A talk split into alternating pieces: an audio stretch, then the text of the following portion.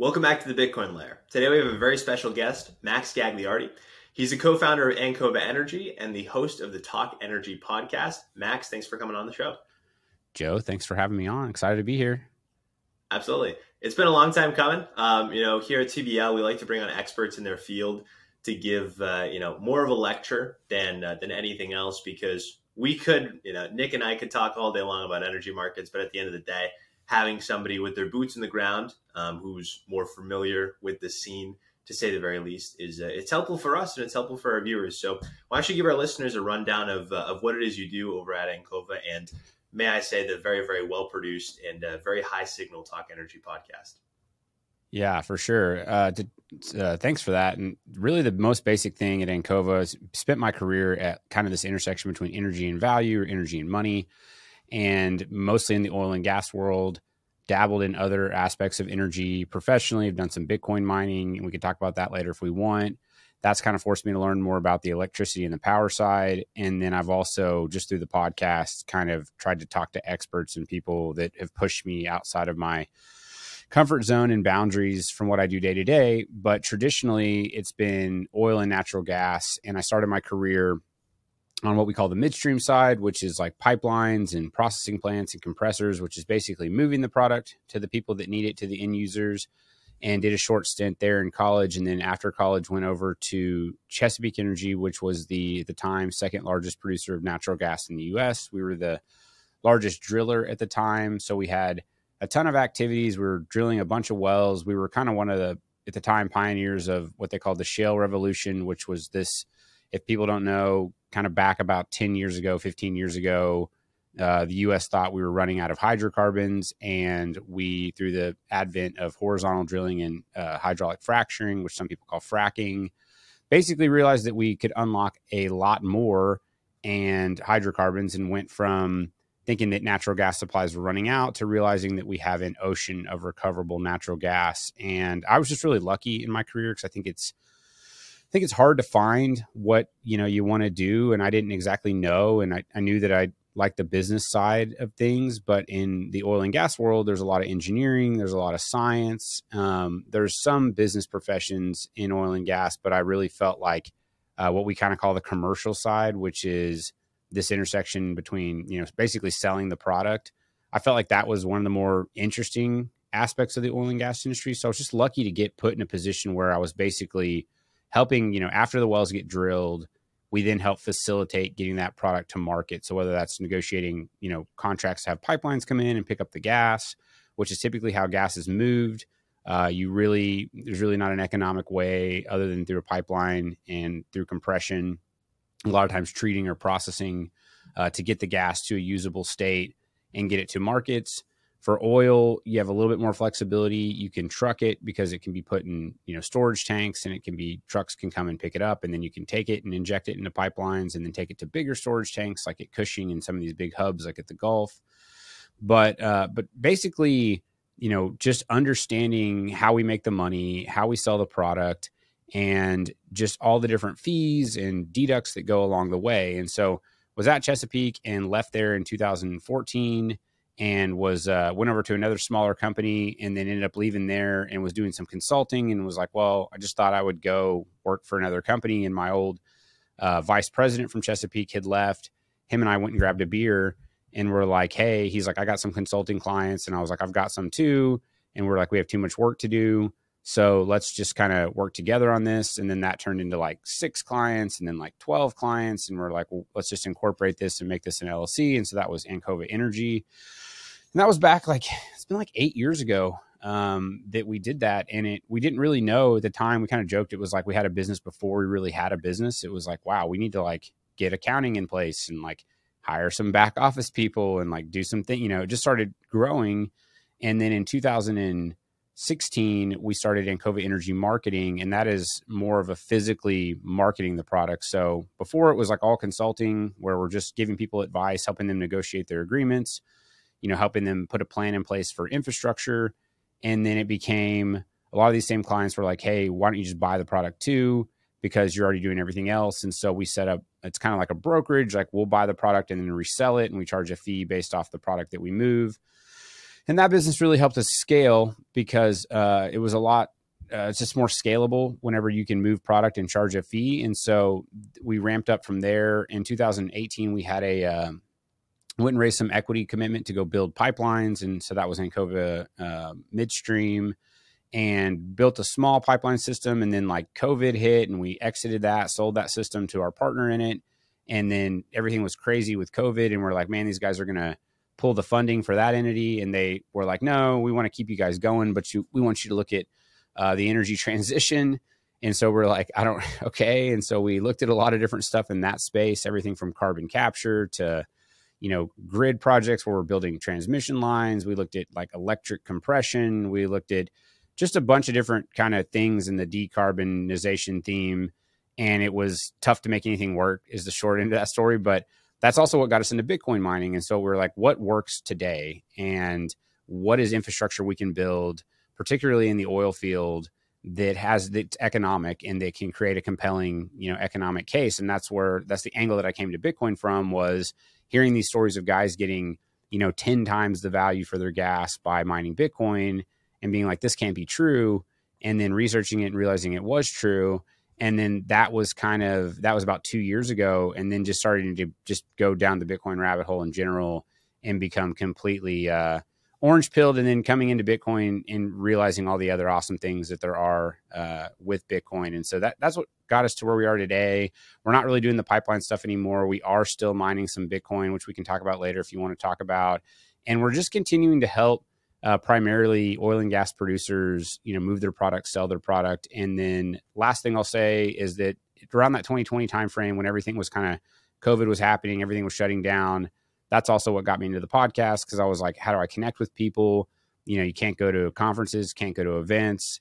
And it was just really an attempt to try to use technology to get out there and have interesting conversations like these. So hopefully that's a, a concise enough background. Felt like I kind of went long winded on that one.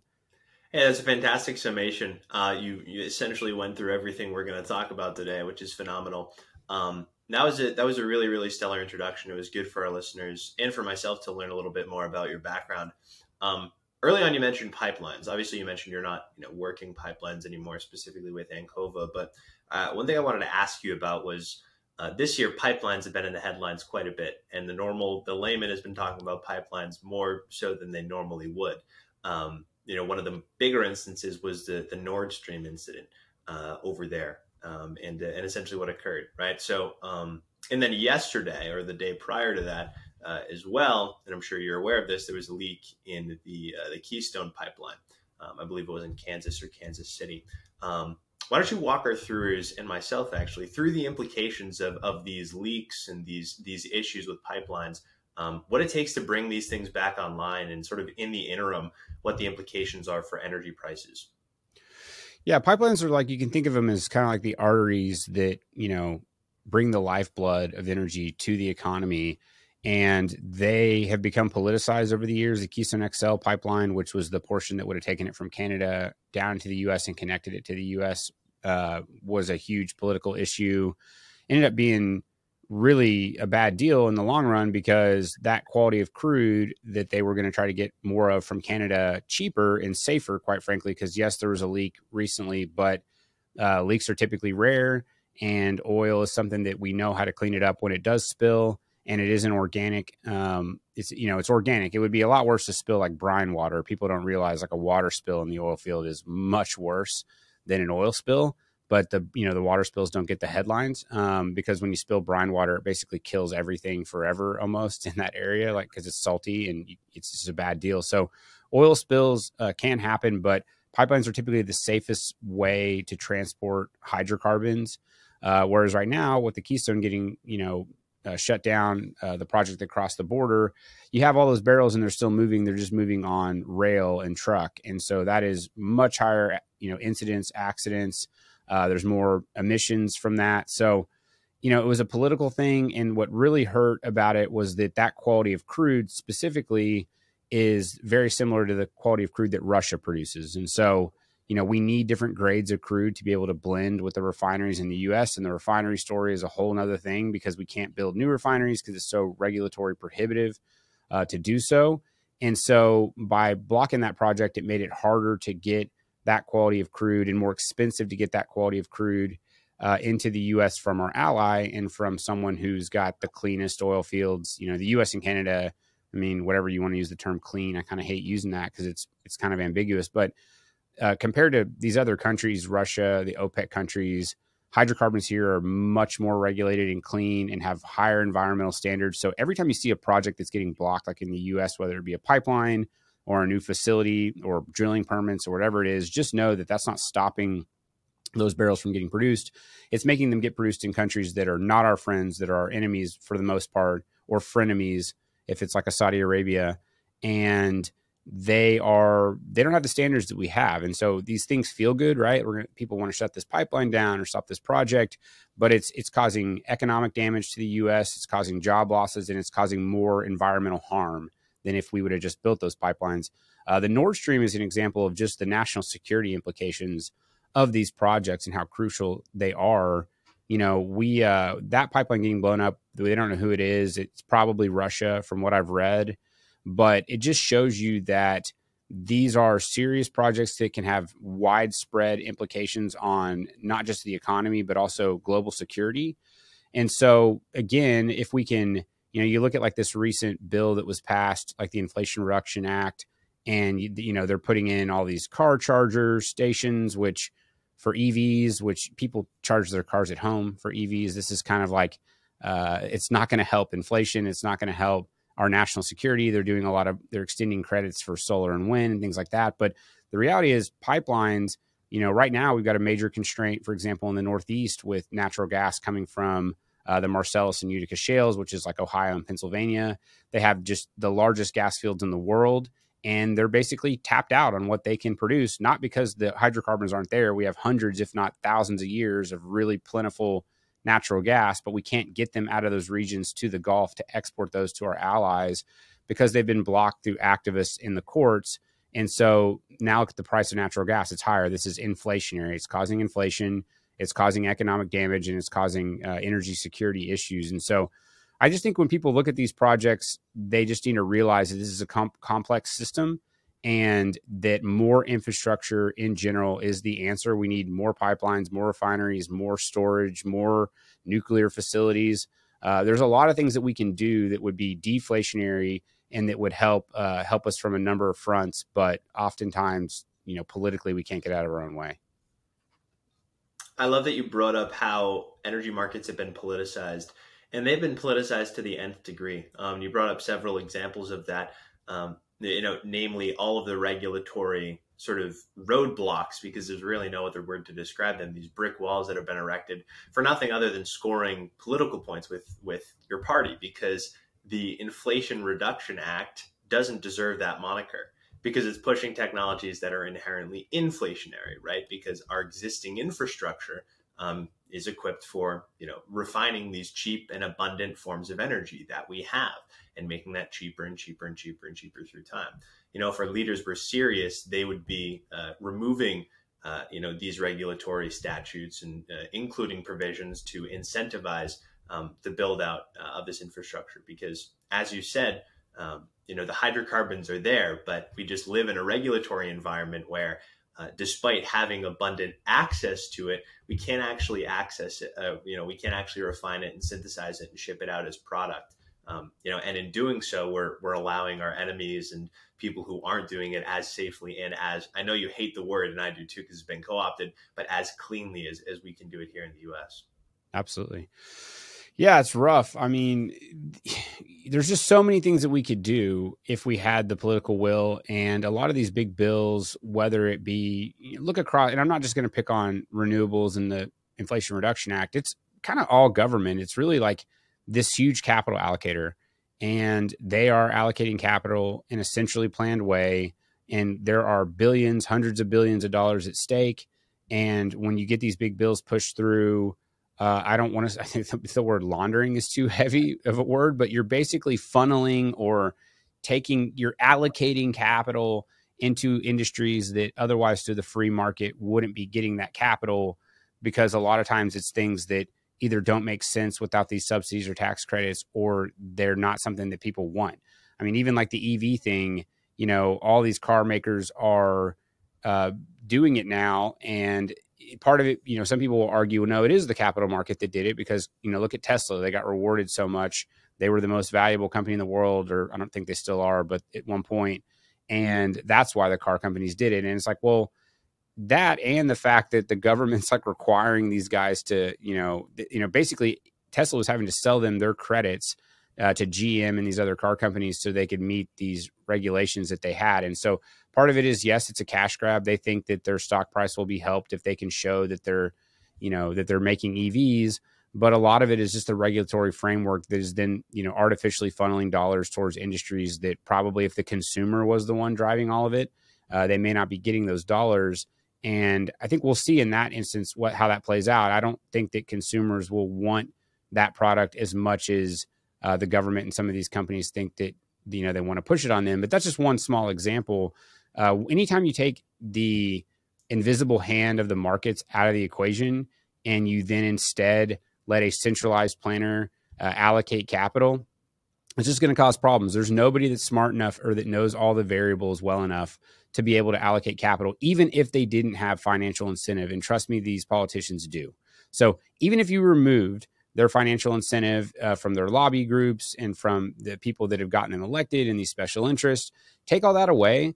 There's still, in my opinion, no amount of knowledge that a central planner can have, whether it be the Fed or whether it be uh, these energy policies, that, in my opinion, is better than letting the markets decide. Now, I'm not like a total laissez faire capitalist that says that there should be no regulation at all. I mean, clearly, there are some regulations, like a good one in the oil and gas or the coal industry is like SOX and NOx. Like they had this really bad emissions from coal plants, and there was a lot of smog and acid rain and things like that, and that helped. So I'm not saying that there aren't times when people would pollute if they could and it would be bad, but for the most part, I think that uh, if we could let the invisible hand of the markets take over, we'd have a lot less dislocations, which would lead to uh, far less problems in the economy and, and in national security. That's a fantastic point, and I want to expand on it because it's one of the themes that obviously Austrian economics expounds upon heavily, um, and we at the Bitcoin layer, essentially everyone you know involved in this wider, I'll call it a community of ours, uh, discusses is this idea that central entities, right, be it the Federal Reserve, the the, the federal government, um, you know, or uh, you know, even at a, at a local, more uh, you know, municipal level, um, essentially they widely distort incentives. Right? They're they're terrible capital allocators because there's no way they have the information that free market participants have. Um, and, and one of the you know, this leads to rampant capital misallocation. One of the biggest sources of this capital misallocation, in my purview, has been the energy transition. Right? We we touched upon it briefly. Um, you know, as of late, you you you mentioned credits, um, sort of this carbon credit system. Um, walk us through the energy transition and some of the misinformation surrounding it. Um, you know what this carbon credit system is, and uh, you know sort of what what it alludes to going forward. So we'll start with the energy transition and what I would call misinformation. There's a lot of it, um, and I think I want to separate the desire to transition and the you know people wanting this to happen versus the what's actually happening because they're they're two different things. Um, I think the desire of an energy transition is primarily in the Western world. Let's say there's like a billion people in the West or in the developed world, and I got into like an uh, just kind of a Twitter back and forth with a prominent uh, capital allocator in the oil and gas space who has then moved over into the energy transition space, and he you know has uh, funds that he's raised and they're doing different investments in these things. And he made a post that was like, it's over. Like everyone in the world wants this. Like, quit trying to fight it, oil and gas people. Like, this is happening whether you want it to not. That it's already been decided. Like, basically, like everyone wants this was his comment. And I was like, man, do they? I'm like, does everyone really want this? I'm like, do the kids in the streets of Mumbai that are living in you know the slums do they want this? Do the people in africa that don't even have electricity? I mean there's like 1.5 billion to 2 billion people on the planet that have access to zero energy at all. No electricity. I mean basically just burning you know biomass that they can find uh, for their primary source of energy. I don't think that they're thinking about this. And then beyond that there's another couple billion people that i would still consider in energy poverty. They have energy but they're they don't have enough. They don't have abundant energy and they don't have clean energy. They're still using biomass. They're still using uh, dirty coal in the sense of that they don't have, you know, there's a lot of smog and there's areas where, you know, I think that they're probably more concerned if they are concerned about pollution or the environment, it's more localized. It's like, hey, I'd, you know, I'd prefer my house. I didn't have to burn wood in my house to have all the smoke in here. And so when you really think about who wants this, it is uh, there's a billion people in the Western world. Of that billion people, I think that it's a pretty clear political line that's been drawn. I think that uh, people on one side, like I work in oil and gas, I recognize the challenges of using hydrocarbons long term. And it's not just climate, uh, it's a finite resource. You know, ultimately, at the end of the day, we do have a lot of it. We could, we probably have, you know, you'll look up stats and it'll say we've got 50 years or whatever. That's just economically recoverable reserves. That's an accounting thing. We've got way more than 50 years. Uh, we probably have at least hundreds of years of these products left that are able to be extracted you know what I would call in an economic or fairly cheap economic way. So you know far beyond our lifetimes. So there's that aspect of it, though. It is finite. I have three kids. Uh, they're going to have kids, hopefully, and so I there is a part of me that's like, if we want to move humanity hundreds, thousands of years into the future, these are important problems to think about. Um, and so, but I also recognize that you know the environment's important too, and we can get into climate and some of the issues I see with it. But from the evidence I have seen, and I've, from the climate scientists that I've talked to, it does appear that there is a link uh, between the man-made CO2 emissions and a warming trend, at least in the last 50 years or so, in the last call it 70 to 50 years. And if you can extrapolate that trend out, there are some potential, you know, negative side effects that could happen as it be to weather to climate. So I'm not going to say that this isn't a problem that we should be focused on or looking at, but I would say of those billion people in the developed world, you've probably got some percentage of those people that are diehard in the camp of, hey, we got to transition now. We really want, you know, they want all these things. So that that's the side of the equation of like, do people want this? I think the answer is yes, a lot of people want it, but you have to recognize who those people are. They're typically um, wealthy. Uh, what if you want to use the word elite? I don't know how you want to use it, but typically people that in a certain category in the developed world, yes, they want it. I think there's a lot of people in the developed world that also don't want it. So let's just put that there. That part of the transition uh, that we'll call is happening because there's a lot of people, hundreds of millions, let's call it, of people that want this to happen. On the side of whether it is happening, I think you have to look at uh, the results. And we've spent something like $3.7 trillion on uh, renewable energy, which is primarily wind and solar. You can also lump hydro and uh, geothermal and some other things in there as well, but it's primarily the dollars have been spent on wind and solar and to some extent batteries. And if you look at the global power mix, I think that in that 20 year span of spending the 3.7 trillion, uh, wind and fossil fuels were at like 81% of the global energy mix, and now they're at like 80%. So they basically, we've increased it by, and the most of the rest of that's like nuclear and hydro um, of the rest of it. So wind and solar has just taken this tiny, tiny sliver of the overall energy mix, and we've spent just almost unfathomable about some money already on trying to do this transition. And so then you say, okay, well, let's look at that's the amount that's been that's been done. Let's look at the uh, let's look at the scorecard around emissions, and emissions are at all time high. We're blowing through emissions. I mean, and it's primarily China. Uh, they're over 50% of global emissions. They basically emit more than uh, the entire Western world combined. And, uh, and they're continuing to build coal plants to the tune of about one a week. And so coal usage is an all time high. But even taking China out of it, look at like countries like Germany, who have been the biggest advocate for this transition. Uh, they're burning coal at a very, very high rate. And the reason why is because these technologies, I think, through their track record, have shown that they are more of a supplemental form of energy. I think that there is a easy portion of the mix that they can get to. So you can go from like 0% to 20% or some amount, right, of the mix before a lot of problems start happening. And we can get into why those problems are happening. But to close this segment, essentially, like there's people that want it. It's a lot less people than uh, than some would want you to believe. It's a subset of the kind of privileged world or the Western world.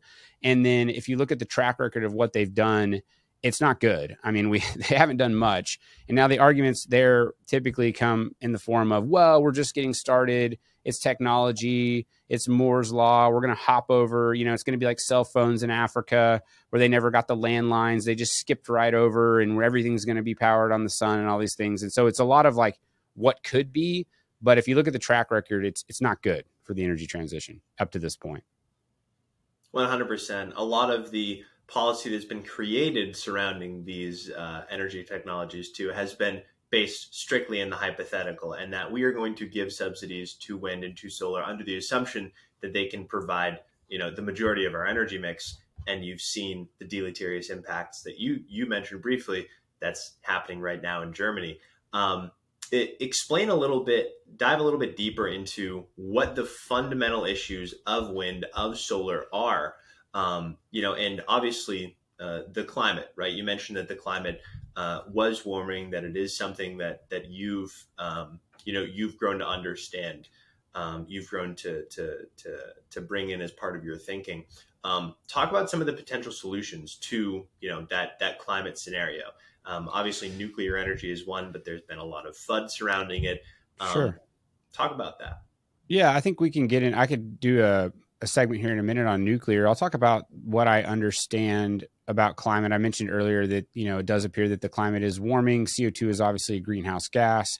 There are a lot of studies uh, that show that this you know that can try to tie a correlation between man-made CO2 emissions and this warming trend. There's also a lot of FUD against the climate narrative. And look, I'm not a climate scientist, so I've tried to stay more in the realm of like, uh, okay, if this is happening, then what are the solutions?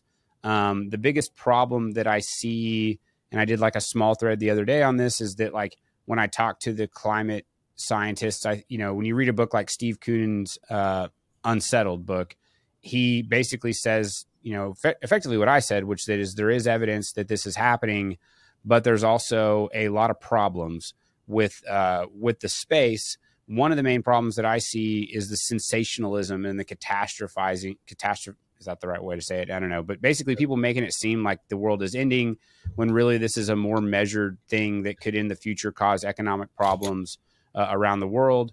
And so, when I look at a lot of these, and I've talked to a number of climate scientists on the podcast, and what I one thing that I will criticize the space about is that it seems like it draws in activists. Um, multiple people that I know or people that I've seen on Twitter that are the big names in the space, they were like an activist or an environmentalist prior to getting into the science. And that's what drew them in.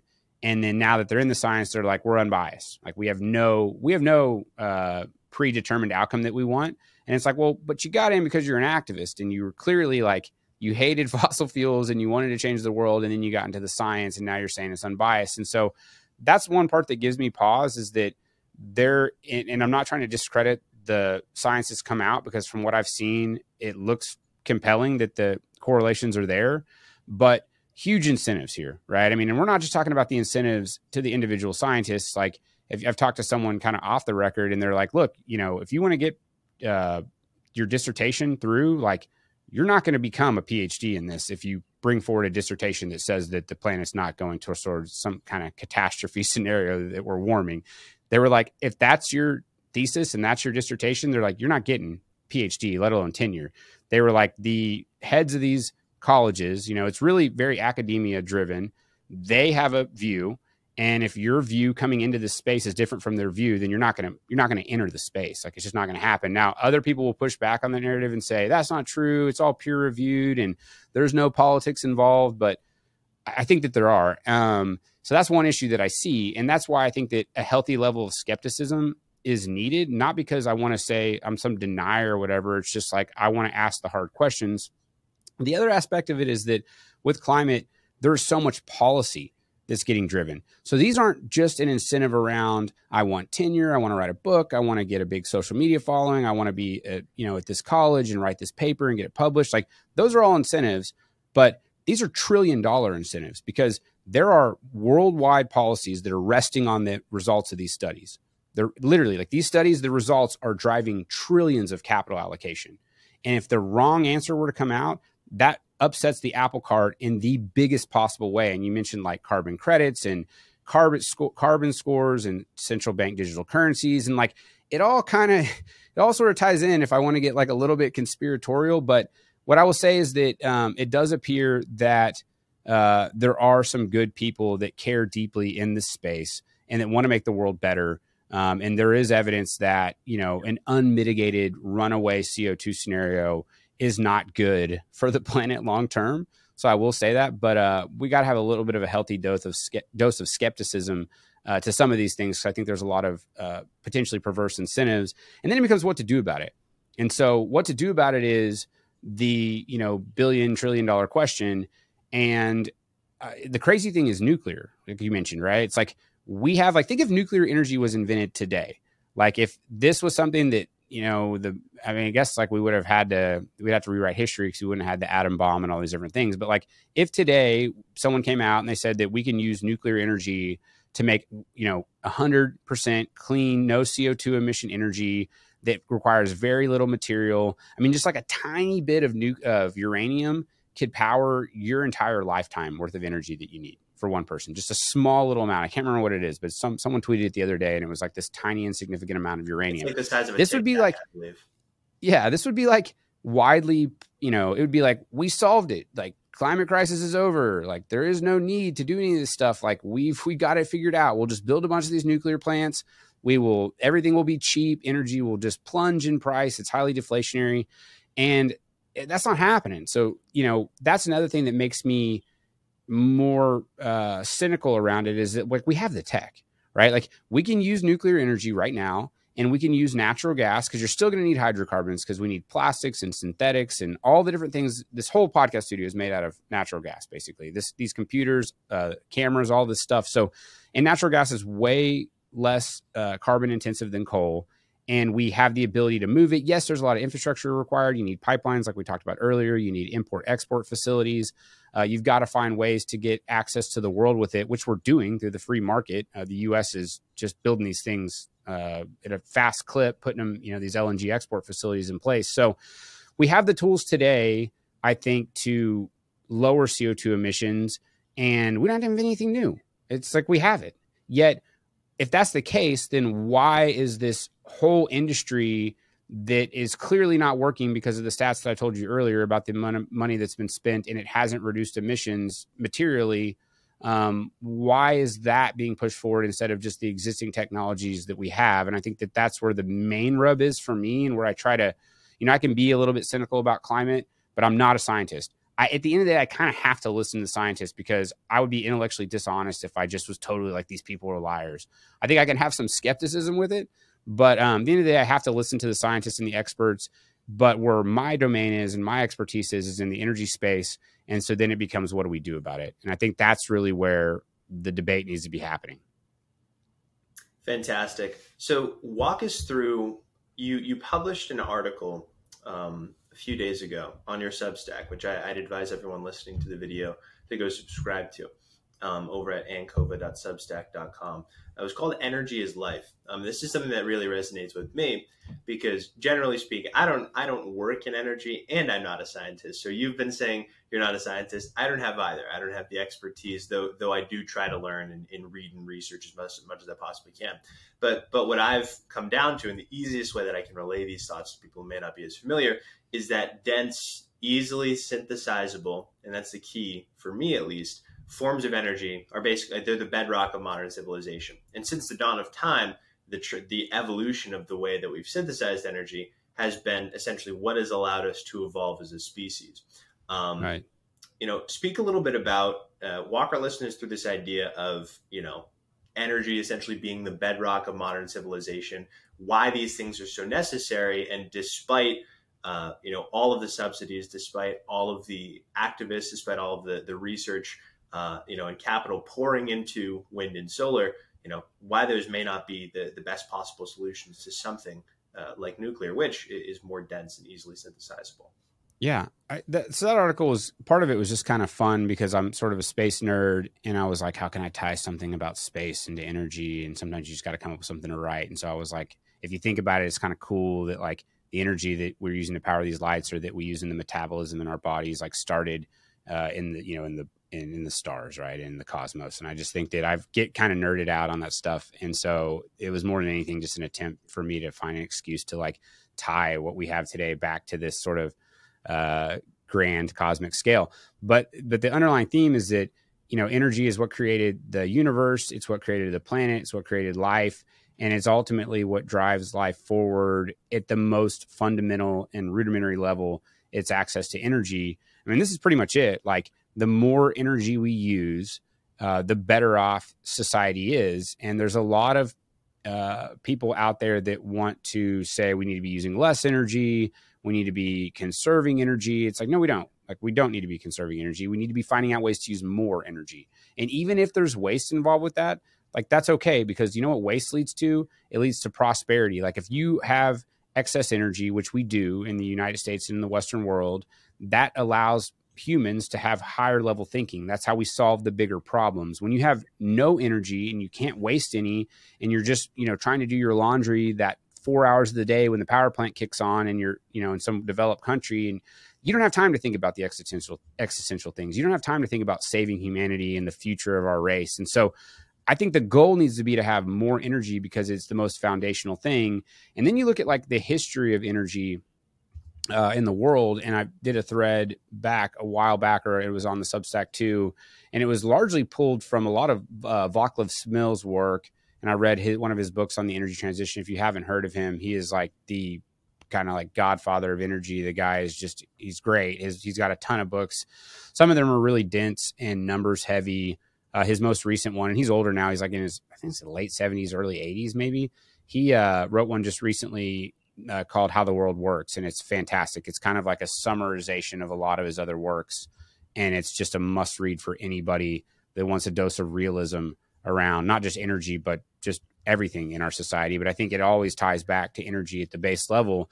And so if you look at like humans and how we've evolved, it's we've never transitioned to anything that was a less dense form of energy. Like that's just not how this works. Like you you transition to higher density energy or at least we have forever until the last, you know, decade or two when politicians and uh, activists are pushing us to transition to back to sources of energy that are lower density and saying don't worry about it. Like this is we'll solve it. We can you know it's always in the future. We can make batteries. We'll build transmission lines. We'll do all these things.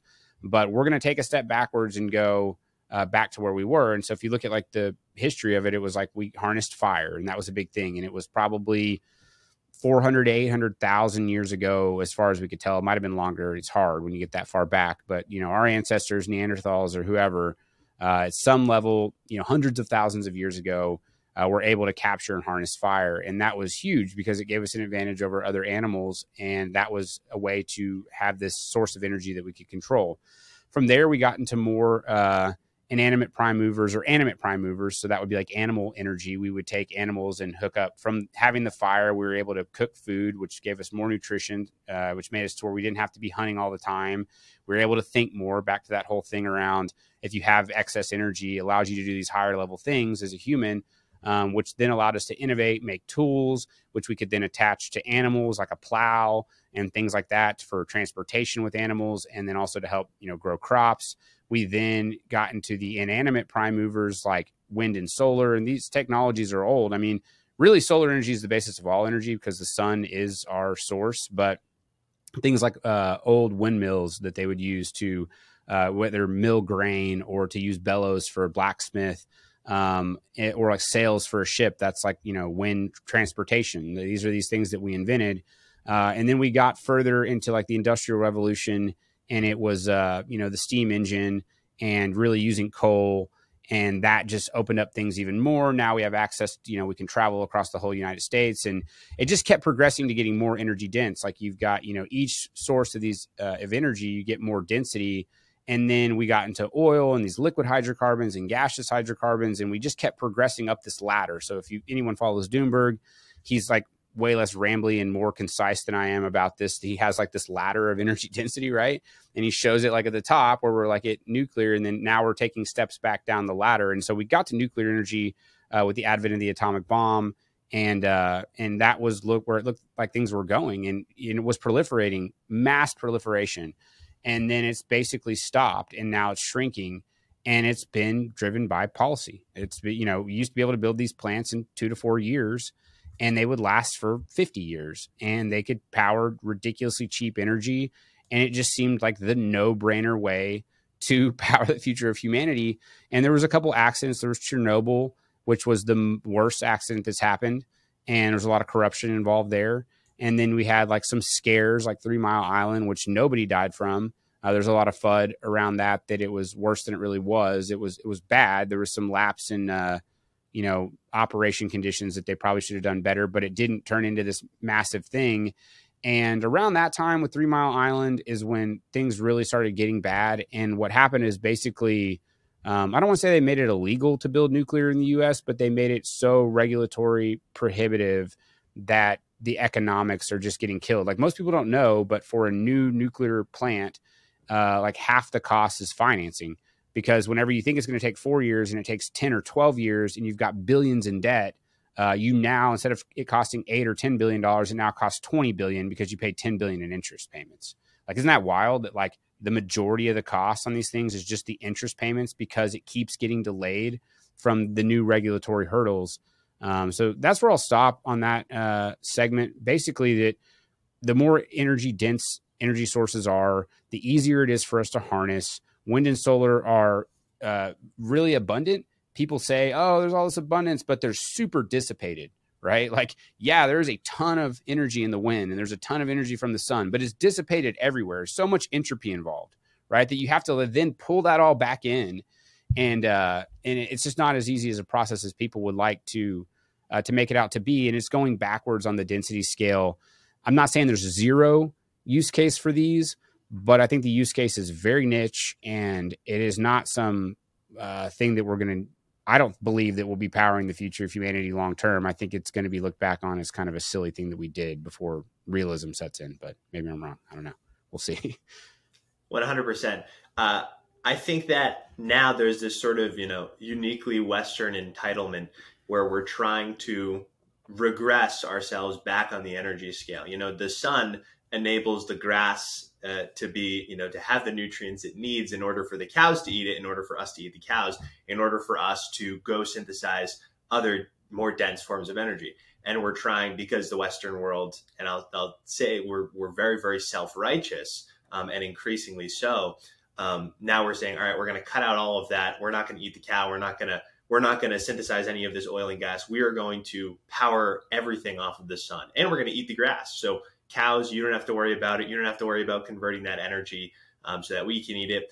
Um, you know, and that I like how you brought up the importance of waste um, because there's this idea that's proliferating uh, in this word renewable that keeps coming up again and again and again and again. And I think it comes from, you know, a somewhat childish desire to create something from nothing, which again is, you know, right. sort of this unique notion to the developed Western world. Um, you know more dense more cheap energy is, is extremely important. Um, and we talk about creating something from nothing. This is a, a segue that i'm going to make. Uh, the federal reserve creates something from nothing in that they create uh, dollars and credit from absolutely nothing. Um, talk to us a little bit about uh, your involvement in the bitcoin space what you're doing for mining and, and how that ties back into energy. Yeah so the way we got into it was really looking at uh, just natural gas. Like, so we had, and I've done like a little vlog post on this where I made a little video and I talk about it, but I got hit up by uh, Tom Mazzaria, who just came on the podcast recently, a couple episodes ago. And he's been someone that I've known since the beginning of Bitcoin, that since the beginning of when I've gotten into Bitcoin. And then uh, Marty Bent, and uh, at the time they were at Great American Mining, and they were out kind of scouring the U.S. looking for flared gas primarily. So this is natural gas that uh, was wasted because you drilled an oil well and it was like 20 miles away from the nearest pipeline and it didn't you couldn't make money you know the fee that you would have to charge on that gas to lay that pipeline was more was higher than what the price of the gas that you could even get. So it was basically like it didn't make economic sense to lay the pipelines there. So there's a lot of flared gas around the world. Most flared gas is temporary uh, as in like maybe the pipeline's just not there yet, but eventually they'll get one. But there's all kinds of places in the U.S. and around the world internationally where people are just flaring off methane and producing the oil because the amount of cost involved to sell the methane sometimes it's not just the transportation it could be the treating or the compression uh, processing et cetera there's just so much capital there that it doesn't make sense to do it and so those guys were looking for you know kind of wasted energy and so started consulting with them uh, for a while and helped them do one deal and it, it was more of like a it was more of a disadvantaged uh, gas well that had really bad fees and was you know on the margin whether or not um, it should continue to produce. And it was like hey this makes sense. We can mine bitcoin. And that will enhance the economics and the producer was open to it. And so that was like kind of the first foray into the space. And with that it was like i had to start learning it but it was hard for me and it was a challenge to go advocate or even consult for bitcoin mining unless i understood bitcoin right like it was like cool i get the economics you can like you know, burn the gas in a generator, and then the generator can create power, and the power can power these computers, and these computers can mine. And so it was like understanding the mining first was like the first thing I had to learn. Then after that, it was like, but I need to understand Bitcoin. So I started going down the rabbit hole, reading all the stuff that everybody does, you know, like like the Bitcoin standard and all these books. I've probably read like 12 books in the Bitcoin space just because I was like, I got to understand this. And people were always asking me questions, you know, like in the oil and gas industry. So I was like, I got to be able to just like articulate all this stuff. And through all the reading um, uh, and just the podcasts and everything else, I uh, really became a believer in the technology and just think that it's it's kind of inevitable. I mean, it's just it's better monetary technology. I think it's going to be a long term thing. My personal belief is it's going to take time, but I just think that uh, for me, the most important uh, classification is the token in the network. And I think that so many people, like everybody basically is focused on the token that don't know about Bitcoin, right? It's just number go up and this is a scam and it's everybody's speculating on it. And like the token's cool. Like ultimately it's scarce. It's like one of the best forms of scarcity. It is held in cyberspace. It's never going to go away. Um, I mean, I love owning the token because I see that see the properties that make it valuable over time. But to me, the network is really exciting. That's the part that like gets me really bullish because of all the things we can do with that network, and then being in the mining space, seeing uh, the amount of you know hash rate that's coming online, and like our group. So we to get back to that portion of it, uh, we basically went out and we were doing some of the consulting, kind of brokering some uh, some mining deals, if you would call it that. And then it was like, hey, we want to do this ourselves, and so we had a client that had some gas and we were like hey let's buy uh, into the wells. So we bought into the wells and we did what we call a non-op uh, ownership. So you got the operator of the well that's the person who is like out there you know operating it boots on the ground. And then a lot of times with oil and gas wells you'll have non-op interest owners and it's basically just someone who owns like equity in the well but they don't operate it right? And the operator will charge a fee and you just kind of like invested in the project but you're not a um, it's like a jv and like every well typically has non-op owners so we bought uh, a percentage of the wells and then uh, built our own containers. We bought one from Upstream Data. Uh, and Steve Barber and those guys was our first one, and then it was like long lead times because this was like the gold rush phase, and um, and the kit was getting more expensive, and we were like, we can build this ourselves for cheaper, and we can get it done in like two months instead of six months, and you know we're trying to get these online, uh, so we ended up uh, setting up a little facility and building some of our own data centers and then uh, you know buying units and putting them out there. And so we're uh, running. You know, it's like a fairly it's big to us. Like we didn't go raise capital. We don't have debt, which is huge. And uh, so it's a significant um, investment for us personally. And we've got like seven partners in the deal, and we all just have different disciplines. We've got like engineering, finance, like a land guy, like you know commercial, and and we all just kind of got together and did. Uh, and COVID Digital, don't love the name, just couldn't think of anything it's like kind of cliche, the digital name, but uh, we basically put that entity together. And so we're still doing consulting for some people. We'd love to deploy more uh, hash rate. It's just um, the main thing that we focused on in mining is finding the right deal. I think that in mining, people are jumping in and just, I mean, you can see it with all the potential bankruptcies for these public companies. And a lot of guys got in over their skis. A lot of guys got into a lot of debt. Um, and it's a it can be a brutal space. And i was lucky to have guys like tom and marty who'd been around for a long time being like just be patient. Find the right ass, asset. You know don't do anything dumb. Like price is going to crash. They're just like it's going to crash. Like it's like, like this is how bitcoin works. They're like you're to you're to get in and like it's going to be great and then it's going to you know. So had good mentors and i think that the thing that's helped us in the mining space is that we uh we own our energy so we bought it and then the other thing that's been huge and probably the biggest saving grace for the economics of the mine that we put together is that we had excess energy.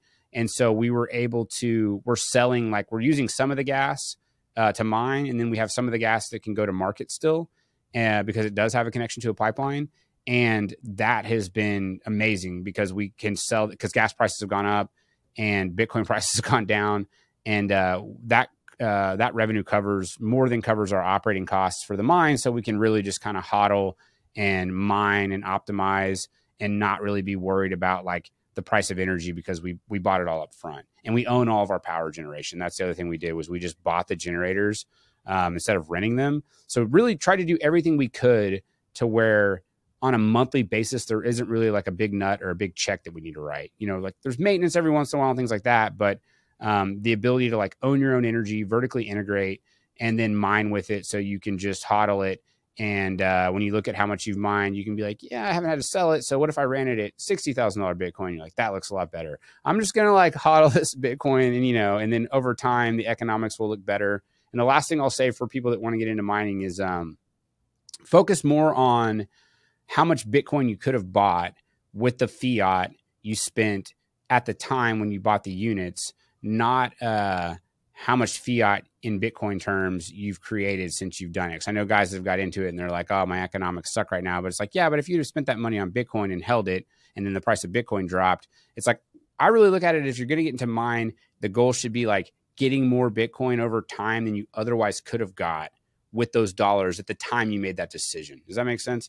So, anyways, that's just kind of my like uh, our history on it, what we've done, some of the wisdom that we've learned, but it's a uh, it's a rabbit hole, man. I mean, the mining side is crazy. It's uh, it's a lot.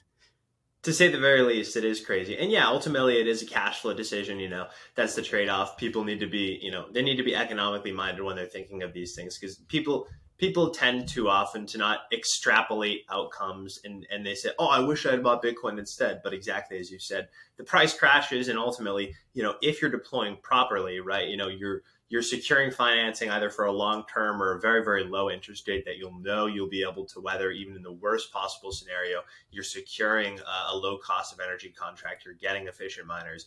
Doing it the right way is a really economical decision for producing cash flows. And you're seeing exactly like you said, some of those more fragile players capitulate from the network, unfortunately. But that's the beauty of things. That's the beauty of the, the Bitcoin network itself.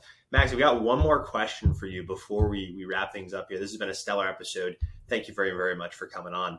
Um, yeah, it's been fun. Bitcoin and the future of energy, right? So you talk about how Bitcoin the network is something you are more enthralled by than Bitcoin the asset.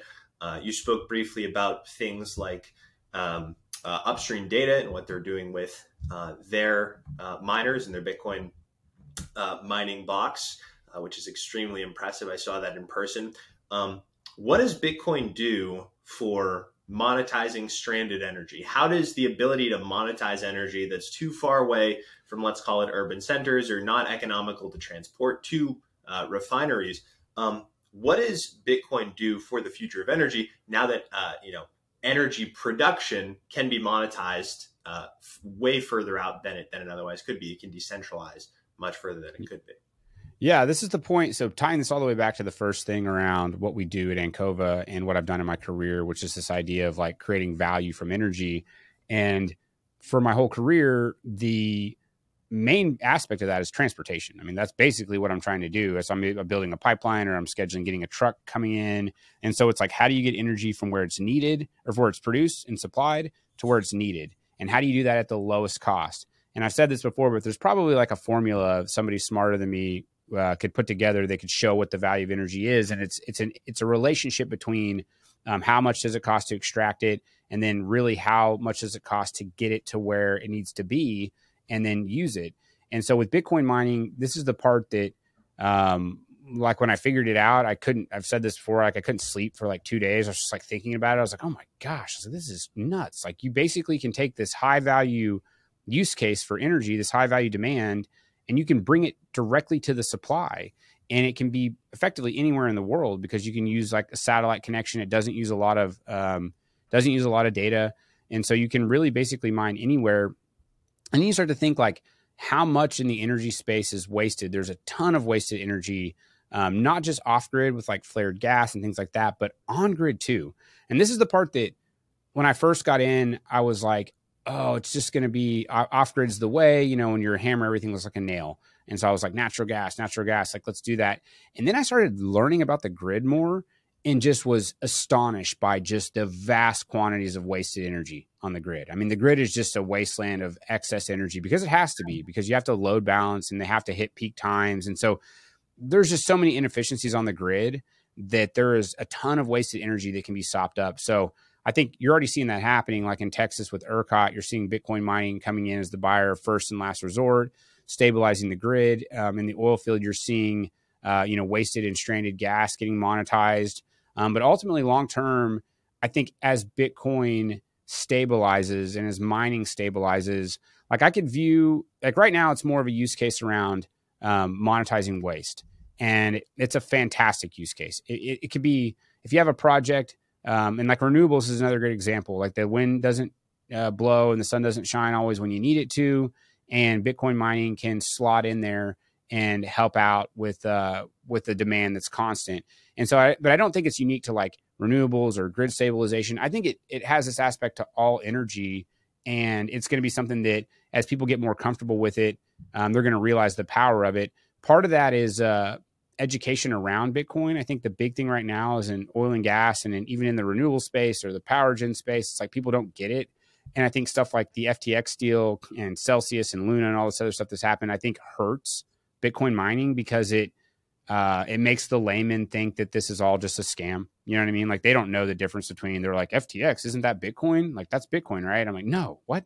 It's like people that, like that aren't you know paying attention. So um, but I think long term, people will get educated. There's people like me that are trying to do education. There's people every every month, every year. There's people that are more curious that are getting in.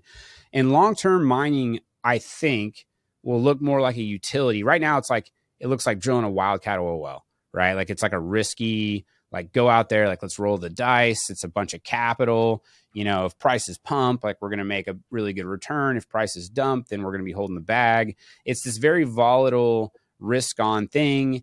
And it's hard to, for people to wrap their head around because there's a ton of capital involved and yet a lot of volatility. And so there's not many capital allocators in the world that can wrap their head around that, right? So the financing side is still in its maturity. There's a lot of predatory loans.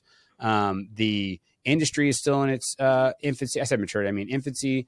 The industry is still in its infancy. It's it's dragged in a lot. It's dragged in a lot of people from like the tech space or like these other different spaces, and now they're dealing with hard assets. And it's like so.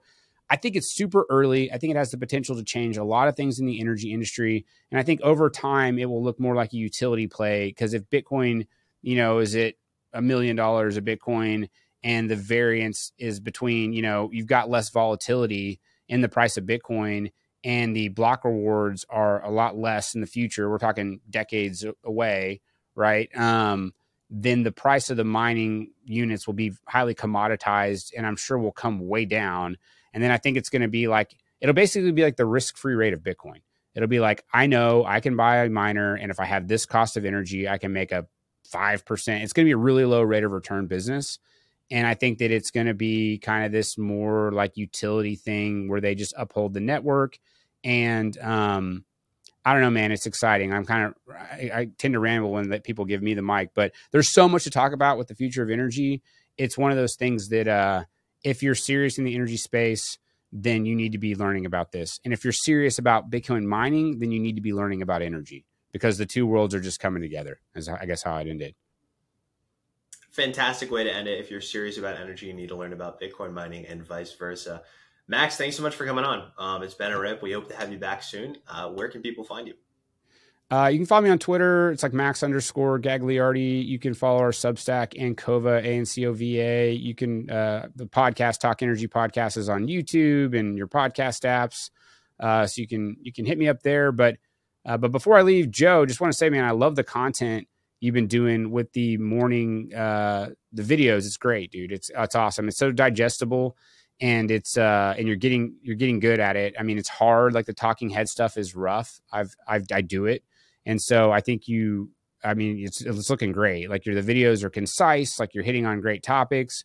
Um i love seeing uh, with the work that you're doing. And it's also modern. It's like you got the music i'm trying to figure all that out like the tiktok style. Like i don't you know I've been doing these long form, hour long podcasts, and it's like the clips are the way to go. And so, really, like I've been looking at the style that you've been putting out, trying to say, how can I like do some more of that style? So I just want to say, like, what you guys are doing is awesome, and uh, I'm really enjoying it.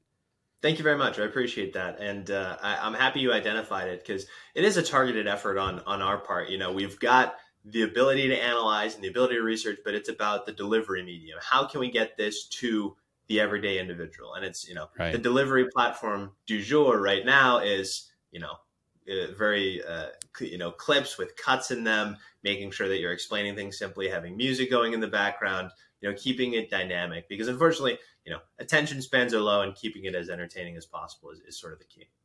Yeah, man, we're doing great. Thanks for having me on. It was fun. I love uh, I love ranting on energy stuff, so I always appreciate the chance to do it. But uh, you guys keep up the good work. Absolutely. Thanks, Max.